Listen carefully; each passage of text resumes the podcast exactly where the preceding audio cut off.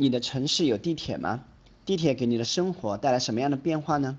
没有地铁前，我从宁波东边到西边办事需要四十多分钟，如果遇到高峰期会更久。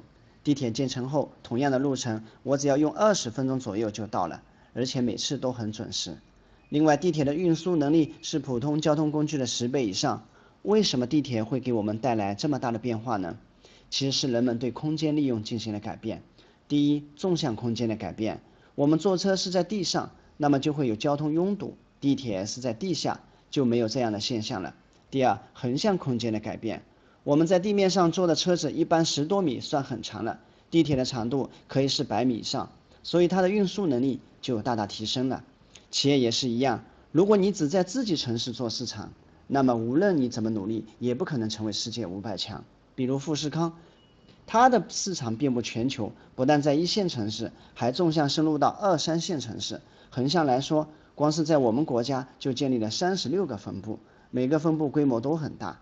加上企业核心竞争力、品质、效率、技术等的提升，让它成为全世界最大的电子制造商。如果它的市场只在台湾，或者只在台湾建造生产基地，那么无论它怎么努力，也不可能成为世界五百强。我们做人也是一样。